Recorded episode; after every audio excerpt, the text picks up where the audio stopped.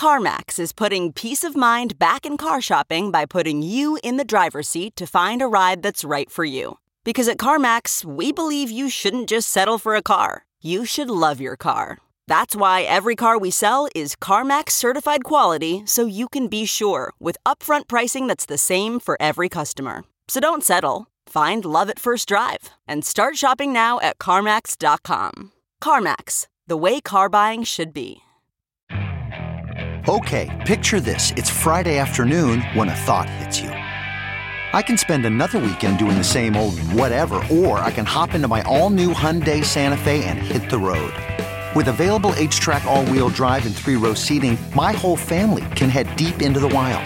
Conquer the weekend in the all new Hyundai Santa Fe. Visit HyundaiUSA.com or call 562 for more details. Hyundai, there's joy in every journey.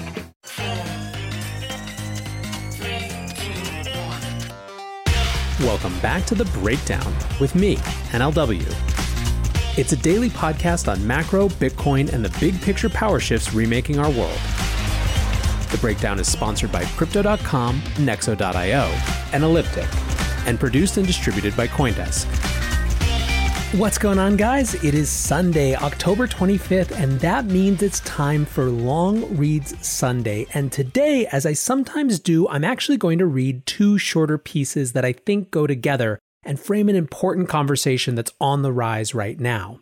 The discussion of central bank digital currencies heats up, it feels, by the week. We keep seeing international organizations talking more about them, but I think even in the last week, the biggest thing that I saw was that PayPal was so clearly thinking about CBDCs when they were releasing their new cryptocurrency features. They clearly want to be a layer that interoperates between those digital currencies and every other type of digital currency. But with that background, it's worth exploring what some others are discussing in the space. So today we're going to have two pieces, and the first comes from Benoit Coeure. Benoit is the head of the innovation hub at the Bank for International Settlements and a member of the bank's executive committee. He was previously a member of the executive board of the European Central Bank. From 2013 to 2019, he chaired the BIS's Committee on Payments and Market Infrastructures. So, what I'm saying is that this first piece is from the Insider's Insider, and it's titled CBDCs Mean Evolution, Not Revolution, and it was on Coindesk this week. Who wants a central bank digital currency? Plenty of people, apparently.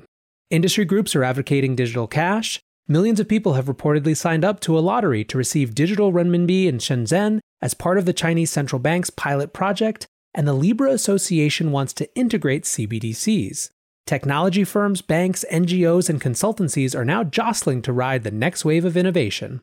Earlier this year, 80% of the world's central banks had already started to conceptualize and research the potential for CBDCs 40% were building proofs of concept, and 10% were deploying pilot projects, according to BIS research. Central bankers believe digital cash could be a useful addition to their toolbox, combining the safety of central bank money with electronic convenience. Safe electronic money is hardly revolutionary.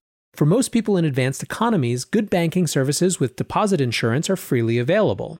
Nonetheless, concerns have been raised that a super safe, super convenient new kind of money could crowd out bank deposits and starve an economy of credit in normal times, while nascent insecurities could snowball into faster than ever bank runs thanks to how easy it could be to move savings into digital cash. For a start, a CBDC would ensure that as our economies go digital, the general public would retain access to the safest form of money, held as a claim on a central bank which can never go bust. And this will be in a form they could use freely in their daily lives. A CBDC would be a kind of digital banknote and, as such, could satisfy more use cases than paper, while the issuer, being a central bank, could support liquidity, settlement finality, and trust in the value of the currency. As a result, it could promote payment diversity, help make cross border payments faster and cheaper, foster financial inclusion, and even facilitate fiscal transfers in times of crisis, such as the current COVID 19 pandemic. Balancing these opportunities and risks is a significant practical and technical challenge. A recent report from the Bank for International Settlements and the central banks of Canada, the Euro area, Japan, Sweden, Switzerland, the United Kingdom, and the United States sets out the principles and offers a guide to navigating these uncharted waters. It also puts forward the equivalent of a monetary Hippocratic oath, pledging that any potential CBDC should do no harm to central banks' monetary and fiscal stability mandates. In fact, it goes one step further, stating that a CBDC should complement, not replace, cash and safe private money in a new monetary ecosystem that nurtures innovation and private competition. CBDCs are more than just another way to pay. They could be the evolutionary foundation for a new, publicly accessible platform to encourage diverse ecosystems of banks and fintechs, avoiding the winner takes all networks we have seen emerging in our daily digital lives, and making sure innovation benefits the many, not just a few. The exact design will vary by jurisdiction, as well as the extent to which a CBDC will seek to be a neutral means of payment or a new way to do monetary policy. Answers will vary by central bank, as will many other design choices, and will likely involve extensive consultations with the private sector and the public at large. But if a CBDC is a matter of national taste, why and how should central banks work together across borders? That's where the Bank for International Settlements and its Innovation Hub come in. The BIS is owned by and run for more than 60 central banks around the world. We started out in 1930, but we focus on the future. We are serious about exploring CBDCs because central banks realize that this provides an essential opportunity to pool knowledge and resources, as well as build systems that complement each other and help make many cross border payments faster, more transparent, and cheaper. The Innovation Hub is building technological capacity with its host to help central banks design workable solutions to emerging challenges. By the end of this year, we plan to publish our first wholesale CBDC proof of concept with the Swiss National Bank. This will pave the way for experiments on the building blocks of a retail CBDC, which might include interlinkages with existing payment systems, application programming interfaces for distribution, digital identity rails, compliance monitoring, cyber or counterfeiting resilience, and offline functionality. To help this, we will grow our own blockchain capacity. This work is directed towards practical solutions rather than the conceptual research of recent years. CBDCs will not usher in an age of prosperity or solve the raft of social issues that is beyond the scope of any currency. They are not a revolution or an end in themselves, yet they might be a way of achieving a more inclusive, accessible, safe, and convenient form of money. They might support a more diverse payment ecosystem nationally and internationally, and, if developed astutely, provide a new form of global public good. So, the really notable thing here is that the Bank for International Settlements has clearly deployed Benoit to hone the narrative of CBDCs. And there's two parts. One, they're definitely trying to own this narrative. This is a new uptick in the narrative war, I would say. And they're trying to have their framing, evolution, not revolution, be the one that people know. Second, I think you can see undertones of concern about competition from private alternatives. I believe if you read through the lines, there's still a bunch of fallout happening from the Libra experiment going live. Third, this should make it very clear that when we're talking about CBDCs, we are not talking about some radical out of state cryptocurrency. We're talking about a solution that is fully owned and operated by central banks and allows them to be even more central banky. When we discuss them, we need to have that context constantly. Despite the fact that a similar technology might underpin a central bank digital currency and a permissionless, censorship resistant blockchain, these are not the same thing. This episode is brought to you by Crypto.com, the crypto super app that lets you buy, earn, and spend crypto all in one place and earn up to 8.5% per year on your Bitcoin. Download the Crypto.com app now to see the interest rates you could be earning on BTC and more than 20 other coins. Once in the app, you can apply for the Crypto.com metal card, which pays you up to 8% cash back instantly on all purchases. Reserve yours in the Crypto.com app today. In this crisis, many investors aim to keep and grow their digital assets. Others seek to maximize the yield on their cash. Nexo allows you to achieve exactly these two goals. The company offers instant crypto credit lines against all major cryptocurrencies, with interest rates starting from only 5.9% APR. Nexo also lets you earn up to 10% annually on your fiat and digital assets. What's more, interest is paid out daily, and you can add or withdraw funds at any time. Get started at nexo.io. Introducing Elliptic, the preferred crypto compliance partner for businesses who want to grow with confidence. The busiest compliance teams rely on Elliptic's rigorous blockchain monitoring solutions to scale up and save money. Protect your customers, manage your risk, scale your business. Visit elliptic.co slash Coindesk to talk to a crypto compliance expert today. That's elliptic.co slash Coindesk.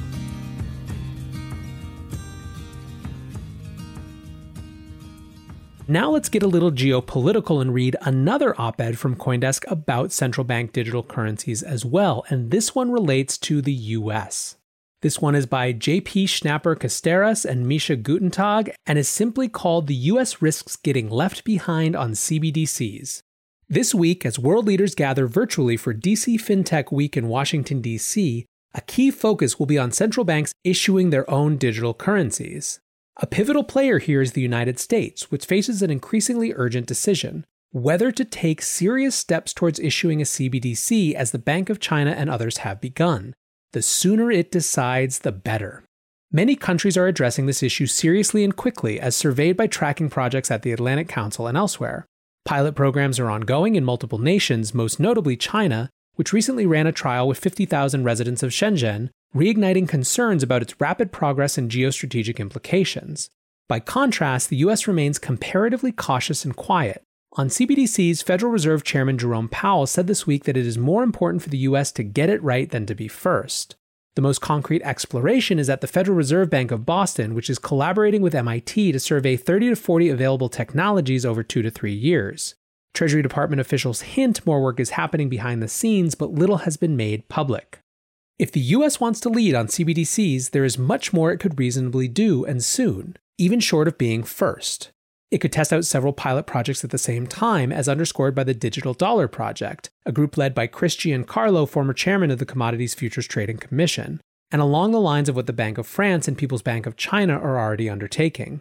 US stakeholders, including Congress, should start wrestling with the crucial and complicated issue of the digital dollar's design, including the paramount issue of privacy. Giancarlo stressed that may turn out to be the ace to play in the contest for the future of digital money, and could help contrast the digital dollar against other nations' CBDCs that reflect different values and priorities. If, on the other hand, the US wants to continue waiting while other countries move forward with CBDCs, it could lean into a substantial role for the private sector. The prospect for private sector digital dollars scared some policymakers when Facebook announced its Libra cryptocurrency last June.